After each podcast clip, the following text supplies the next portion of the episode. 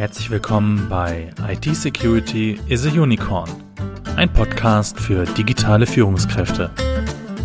Dieser Podcast wird gesponsert von BISA, der Bernards Information Security Agency. Wie gesagt, wir sind ja in dem Bereich Informationssicherheit unterwegs. Äh, Sie haben das ja sehr schön ausgeführt. Äh, viele Unternehmen sind ja auch schon auf dem Weg. Das mhm. sind ja auch schon auch so Kunden, äh, die mit ihnen in Kontakt sind. Und dann gibt es ja auch Unternehmen, die vielleicht noch nicht auf dem Weg sind. Macht das an der Stelle vielleicht auch Sinn, äh, dass die mit ihrem Tool sozusagen in Begleitung von erfahrenen Beratern starten? Also in Begleitung von erfahrenen Beratern ja. schon. Ähm, auf eigene Faust ähm, würde ich pauschal sagen, könnte sehr komplex werden. Ja. Aber es hängt auch so ein bisschen davon ab, was sind es für Leute. Ähm, was ist es äh, für eine Branche, was für ein Unternehmen, ja. was für eine Kultur herrscht dort.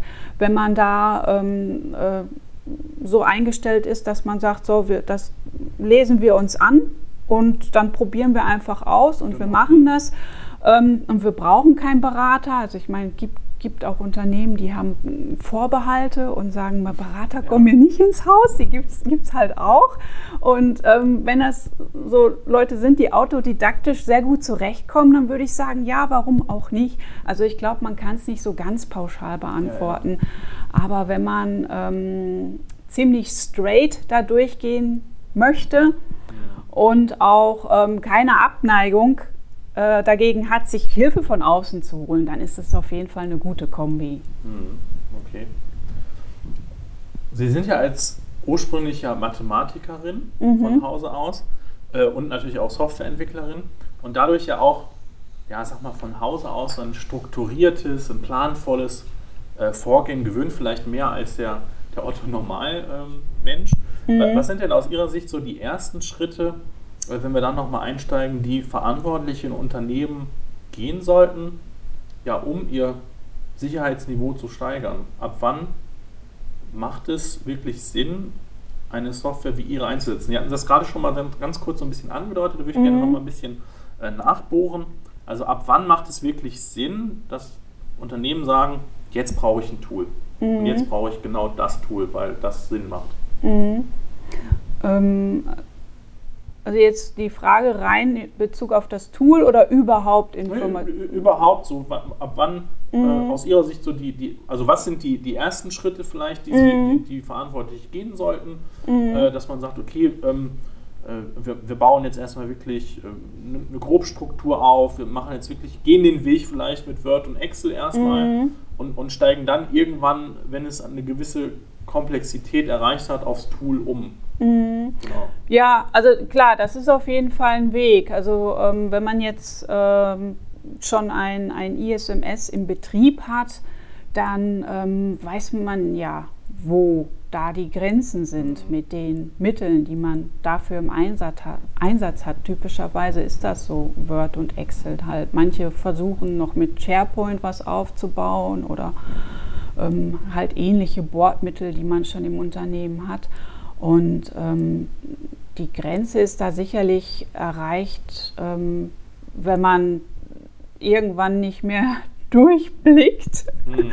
Und letzten Endes ist ja auch so, ähm, die vielen verschiedenen Excel-Tabellen, die sind nicht so gut miteinander verknüpft. Das ja. sind ja sehr zerbrechliche Verknüpfungen. Klar hat man da Möglichkeiten, es ist aber trotzdem sehr zerbrechlich und man kommt nicht drum herum, Daten mehrfach einzugeben ein und dieselben Daten müssen dann gleich in 20 Excel-Tabellen nachgetragen werden. Und der Dokumentationsaufwand, der, der ist dann natürlich enorm.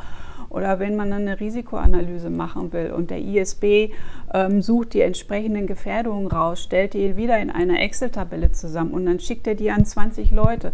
Ja, was passiert dann? Dann kriegt er 20 Dateien zurück. Und dann muss er das Ganze erstmal wieder irgendwie zusammenführen. Und es ist einfach ein Wahnsinnsaufwand. Und ab einer gewissen Größe, ähm, welche Größe da ausschlaggebend ist, kann ich nicht genau sagen. Aber wenn man äh, ein paar hundert Mitarbeiter hat, ähm, dann wird es auf jeden Fall irgendwann kritisch. Ja. Und je nachdem, wie groß der Scope auch von dem ISMS ist, also äh, ist ja auch ratsam, erstmal klein anzufangen und sich nach und nach ein bisschen auszuweiten. Ja. Also es kann auch der Grund sein, dass man dadurch, dass man den, weil man den Scope ausweitet, dass mhm. man dann sagt, so, das war jetzt so gerade, was wir bislang gemacht haben an der Grenze, aber wenn wir jetzt noch den und den Bereich dazu nehmen, dann wissen wir jetzt schon, dass wir mit den aktuellen Mitteln nicht mehr klarkommen. Also von daher ähm, denke ich, das äh, ergibt sich eigentlich schon fast automatisch so im Alltagsgeschäft, äh, wenn man merkt, dass da einfach viel zu viel Zeit für die Dokumentation drauf geht. Und ohne die geht es nicht. Weil mhm. jeder Auditor sagt, was nicht dokumentiert ist, das gibt es nicht. Mhm, Und wenn man genau. da nicht na nichts nachweisen kann, ähm, dann könnte es schon kritisch werden. Ja, also das ist äh, halt ein, ein sehr, sehr komplexes Thema. Wir haben ja auch schon mal darüber gesprochen, ähm, jetzt nicht hier im Podcast, äh, dass wir ja festgestellt haben, okay, Informationssicherheit ja, ist sehr komplex mhm. und es bindet letztendlich auch einfach Ressourcen im Unternehmen. Das heißt, die Unternehmen heutzutage, äh, die sich ja immer mehr auch digitalisieren, ähm, die immer mehr abhängig sind von digitalen Geschäftsprozessen, die müssen sich zwangsläufig ja irgendwann auch mit Informationssicherheit beschäftigen. Und da hilft halt auch aus unserer Sicht nicht, äh, wir machen jetzt mal hier was, wir machen jetzt mal da was, ganz situativ, sondern es ist ja schon eher sinnvoll, da äh, strategisch dran zu gehen und ähm, ja, ein, letztendlich das auch diesen, diesen Management-Ansatz zu pflegen, auch diesen kontinuierlichen Verbesserungsprozess, dass man da halt dran bleibt. Und es ist aus unserer Sicht auch mittlerweile so, äh, dass ja, letztendlich Sicherheitsmanagement, Security im Allgemeinen, IT-Security, ja auch schon so ein bisschen eine eigene Abteilung ist. Und diese mhm. eigene Abteilung, das ist ja vielen nicht oder noch nicht bewusst, dass das eben nötig ist. So. Und da unterstützen wir ja zum Beispiel auch, äh, indem wir den Unternehmen halt äh, diesen, diesen kompletten Part halt ähm, abnehmen. Äh, das wollte ich an dieser Stelle nochmal ganz gerne sagen. Kleiner Schritt zurück, Thema Digitalisierung. Habe ich ja gerade gesagt, ist ja äh, auch immer mehr im Kommen. Ähm, es gibt ja so Aussprüche, dass die Digitalisierung die Grundlage für den zukünftigen unternehmerischen Erfolg ist. Und wenn ich so das Thema Digitalisierung in den Raum stelle, dann denke ich dabei auch an diverse Zukunftstechnologien. Mhm.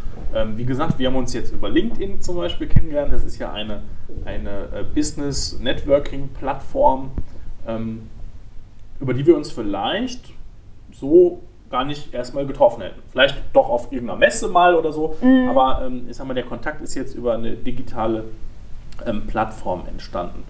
Und ich würde gerne mit Ihnen nochmal so Richtung Abschluss unserer, unseres Interviews über das Thema Digitalisierung im Allgemeinen sprechen. Wie stehen Sie so zu Technologien, zu neuen Zukunftstrends? Ich sag mal, autonomes Fahren. Jetzt haben wir äh, genetische Veränderungen äh, ne, von, von, von Viren, Stämmen und so weiter. Also da ist ja ganz viel äh, Technik hin, äh, drin. Äh, Elon Musk hat ja jetzt, ähm, glaube ich, äh, da so eine Rakete mit einer Zentrifugalkraft irgendwie ähm, abgeschossen. Ich habe mir das noch gar nicht angeschaut.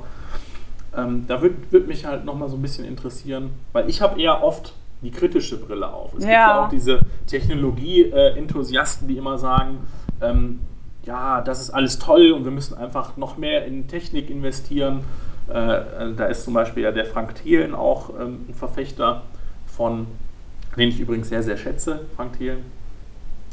Und naja, ich habe ja, wie gesagt, auch berufsbedingt halt aus diesem Bereich Sicherheit immer auf diese kritische Brille auf. Und da würde mich einfach mal interessieren, mhm. zum Abschluss, ähm, was sagen Sie so zum Thema Digitalisierung? Mhm. Ist es Fluch, ist es Segen, ist es beides?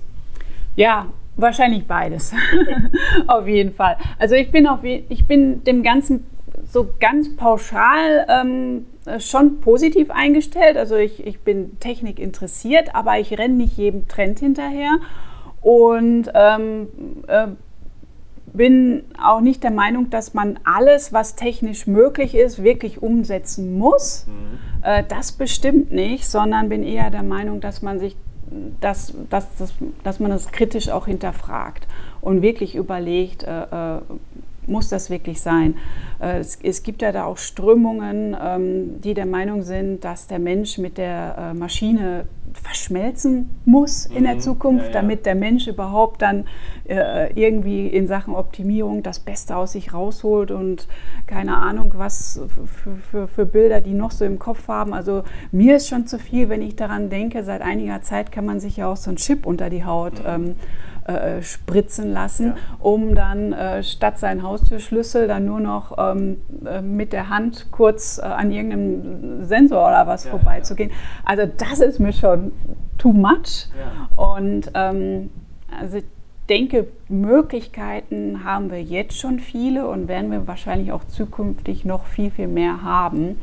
Ähm, das Schwierige und die Herausforderung wird sein, aus diesen Möglichkeiten die Entscheidung so zu treffen, dass wir äh, Wege gehen, äh, die dann hinterher in einer Welt enden, wo wir ähm, Nutzen von der Technologie haben, aber ohne, ohne dass wir irgendwo äh, ähm, ja, dass, dass das Menschsein da total aus, außer Acht lassen und außer Kontrolle vielleicht auch gerät und ähm, die, die Fähigkeiten, die Besonderheiten des Menschen äh, bewahren und nicht die Maschine so in den Vordergrund stellen. Also das ähm, ist ja, glaube ich, sowieso eins dieser, ähm, ja, so ein bisschen auch Schreckensszenarien, was man ja. fast so in jedem Science-Fiction-Film eigentlich findet. Ähm, ja, das Schwierige wird sein, wirklich das nicht dem Machbaren zu folgen, sondern da Entscheidungen zu treffen. Wo ist die Grenze eigentlich? Ja. Diese Grenze rauszufinden, das ist, glaube ich, dann die Herausforderung. Genau. Sehe ich auch so. Digitalisierung sollte da ja auch kein Selbstzweck sein, sozusagen, mm. sondern ja ähm, uns ja helfen, ähm, ja, Probleme zu lösen. Ne? Mm. Und, und da ähm, dann nochmal den Schwenk sozusagen ähm, zum, auch zum Grund, weshalb wir zusammengekommen sind, nämlich diesen Open Source Ansatz ähm, zurückzukommen. Das ist ja wiederum eine ja, Möglichkeit der Technologie, dass man ja eben Open Source Software entwickeln kann, dass eine Gemeinschaft sich an einem Projekt, äh, die sich ja noch nicht mal kennen müssen, mhm. äh, äh zusammensetzt, ja. etwas entwickelt, um halt anderen Menschen wiederum ja, zu helfen bei ihren individuellen Problemen. Ja. Und ähm, von daher finde ich, find ich diesen, diesen Open Source Ansatz ähm, sehr, sehr charmant. Wie gesagt, als, als ähm, ja, Vorteil bietet das ja letztendlich, dass man sich die Lizenzkosten spart mhm. Ähm, und es äh, ja ähm, auch so ein bisschen ja, die Intelligenz auch der, der Masse ist, oder? Ja, genau. Und, äh, das Schöne ist, dass, dass da wirklich auch ganz innovative äh, äh Dinge raus entstehen können. Und ähm, das ist Teil, äh, äh, Pool von Freiwilligen, die das wirklich in der Freizeit machen, aber natürlich auch ein großer Teil äh, von, von Mitarbeitern, die von Unternehmen sozusagen gesponsert werden, das zu machen. Also es ist nicht nur wirklich äh, Hobby sozusagen, ähm, aber dadurch kommen äh, Menschen zusammen, die man in einem Unternehmen in so einer Konstellation nie zusammenbringen könnte. Und das hat einfach so viel Potenzial. Und obendrein ähm, schafft man Produkte, die ja auch völlig offen sind, also offene Schnittstellen. Das heißt, man hat überhaupt auch erst damit die Chance, die Digitalisierung wirklich so ähm, voranzutreiben, weil die verschiedenen Systeme über die offenen Schnittstellen natürlich auch ganz anders kommunizieren können, ja. als wenn man sich nur in der iOS-Welt befindet oder nur in der Windows-Welt, mhm. wo man dann irgendwann dann doch auch an Grenzen stößt, mhm. ähm, weil man da nicht weiterkommt. Und man ist da an irgendeinen fest Hersteller auch irgendwo fest dran gebunden. Mhm. Und das ist ja auch ein Vorteil von Open Source. Ähm, weil ja keiner das Produkt an sich verkaufen kann, ist man auch nicht an den Hersteller gebunden, sondern man kann auch zu einem anderen Dienstleister gehen, der sich gut mit dem Produkt auskennt und eben über seine Serviceleistung dann äh, die Unternehmen unterstützt. Und das bietet deutlich mehr Freiheiten, als man das noch aus dem, dem Markt kennt, der äh, ja immer noch äh, präsent ist, mhm. proprietäre Software. Ja, Wird es ja. auch wahrscheinlich zukünftig immer, immer weiter noch geben, aber ja, mal gucken, wo es sich noch so hinentwickelt. Also es sind ja auch schon viele große Firmen schon seit äh, einigen Jahren auch äh, der, der Bewegung gefolgt und haben auch ihre Produkte in, ja. in die Community gegeben. Und ja, ja wir kennen es ja auch so ein bisschen aus der App- und Smartphone-Welt. Mhm. Also da ist ja die Hürde 2,99 Euro für äh, Software auszugeben, ja bei vielen sehr hoch. Ja. Dass sie halt sagen, okay, nee, also so eine App, die muss ja schon auch kostenlos sein. Und ähm, ja, ich finde diesen Ansatz halt ja sehr spannend, ne? dass man halt so eine Basis, Basisfunktionalität halt kostenlos anbietet. Ähm, und wenn man halt mehr möchte oder individuelles möchte, ähm, dann halt auch dafür bezahlt. Mhm. Genau. genau. Ähm, so wirklich zum Abschluss habe ich noch so ein paar Fragen, die ich mhm. ähm, so gut wie immer stelle in Interviews. Auch mal so ein bisschen vielleicht äh, persönlicher äh, Natur. Es geht ja hier äh, bei uns im Podcast ähm, ja als Zielgruppe um die Führungskräfte auch in erster Linie. Äh, und da würde mich mal interessieren, Sie sind ja auch Geschäftsführerin. Mhm. Hatten Sie jemals eine Situation, in der Sie dachten, so in Ihrem ja auch beruflichen Lebenslauf, nee, also jetzt ist, ich schmeiße hier alles hin und ne, gerade auch so Softwareentwicklung kann ich mir vorstellen, ich bin jetzt selber kein Programmierer, aber dass das dann vielleicht auch mal frustrierend ist, wo man sagt irgendwie, man rennt irgendein Problem hinterher und, und kommt irgendwie nicht weiter oder sowas, dass man sagt, nee komm, ich schmeiße jetzt den ganzen Quellcode in die Tonne und ich mache was ganz anderes. Hatten Sie so eine Situation schon mal? Ah, das, das, das also, ähm, dass ich einen Quellcode in die Tonne schmeiße, ja. das, das kam definitiv schon vor, dass ich gesagt habe, nee, also so ist es nichts jetzt nochmal äh, Tabula Rasa von, vom, auf dem weißen Blatt quasi nochmal neu anfangen, das Problem nochmal von der anderen Seite ansteuern. Äh, ja, das kommt vor. Aber dass ich jetzt sage, so, ich schmeiße das so überhaupt und komplett hin und ähm, verfolge jetzt einen ganz anderen beruflichen Weg, ähm, so Gedanken, wenn die mal aufblitzen, dann ist das nur so kurz, dass es am nächsten Tag schon wieder vergessen ist. Mhm. Also es ist so mit den üblichen Stimmungsschwankungen, die man so hat. Ne? Da gibt es immer mal Phasen, wo man denkt, ach, ob das alles noch was wird. Aber am nächsten Tag ist das dann auch vergessen. Ja, also so richtig ernsthaft nicht. Nee. Okay. Also am Ball bleiben, nicht ja, aufgeben. Nee, genau. Durchhalten, dranbleiben und, und ähm, also ich gehe einfach davon aus, dass wenn man diesen Schritt auch in die Selbstständigkeit macht, dass man auch ähm, davon so überzeugt ist, von dem, äh, was man da auf die Beine stellt und auch weiß, dass es am Ende wirklich gut wird. Und wenn man mit dieser Überzeugung antritt und ähm, natürlich auch seine Hausaufgaben gemacht hat, weiß, dass es einen Markt gibt und so weiter und so fort. Klar, das ist jetzt alles mal vorausgesetzt. Aber wenn man mit dieser Überzeugung antritt, dann ähm, auf jeden Fall durchhalten, dranbleiben, weitermachen, weitermachen, weitermachen. Das äh, klingt schon nach einem sehr, sehr schönen äh, Schlusswort auch. Ähm, haben Sie vielleicht noch irgendwelche Wünsche für die Zukunft, sei es privat oder beruflich, gesamtwirtschaftlich betrachtet? Mm. Eigentlich, also was ich mir schon so am meisten wünschen würde, ähm, wäre, dass wir mal dahin kommen, dass man nicht oder dass man tatsächlich das Gefühl hat, dass der Mensch über dem Profit steht. Mhm.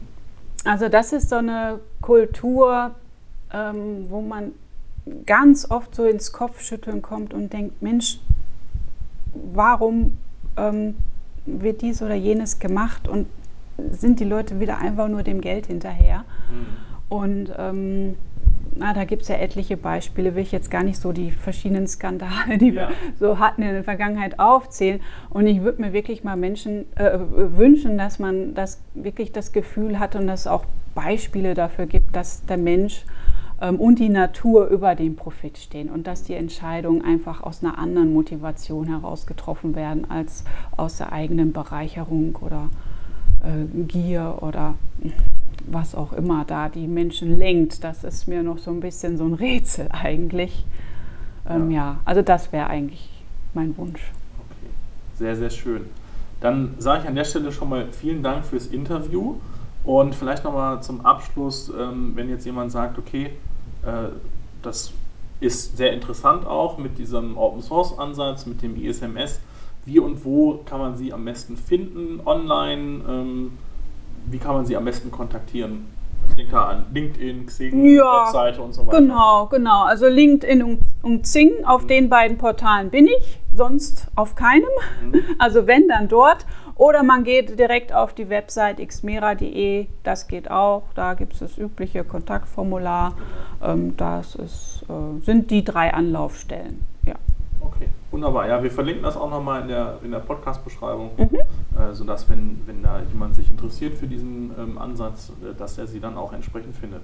Ja, gerne. Ja, wunderbar. Dann äh, nochmals Dankeschön für das Interview. Ich bedanke mich auch. Dann sagen wir bis zum nächsten Mal. Gerne. Das war das komplette Interview mit Liane Hampe, Inhaberin und Geschäftsführerin der Xmera Solutions GmbH. Wir hoffen, Ihnen hat das Interview gefallen. Wenn dem so ist, dann freuen wir uns natürlich über Ihren Kommentar, über Ihr Feedback. Bitte bewerten Sie diesen Podcast unbedingt auf iTunes bei Google, denn das hilft uns, noch mehr Menschen zu erreichen und für dieses Thema Informationssicherheit zu begeistern. Bei Fragen, Wünschen oder Anregungen senden Sie eine E-Mail wie immer an podcast.bisa-bonn.de. Und ansonsten bleibt mir nur zu sagen, bis zur nächsten Woche, alles Gute für Sie, bleiben Sie sicher, Ihr Sebastian Halle von BISA.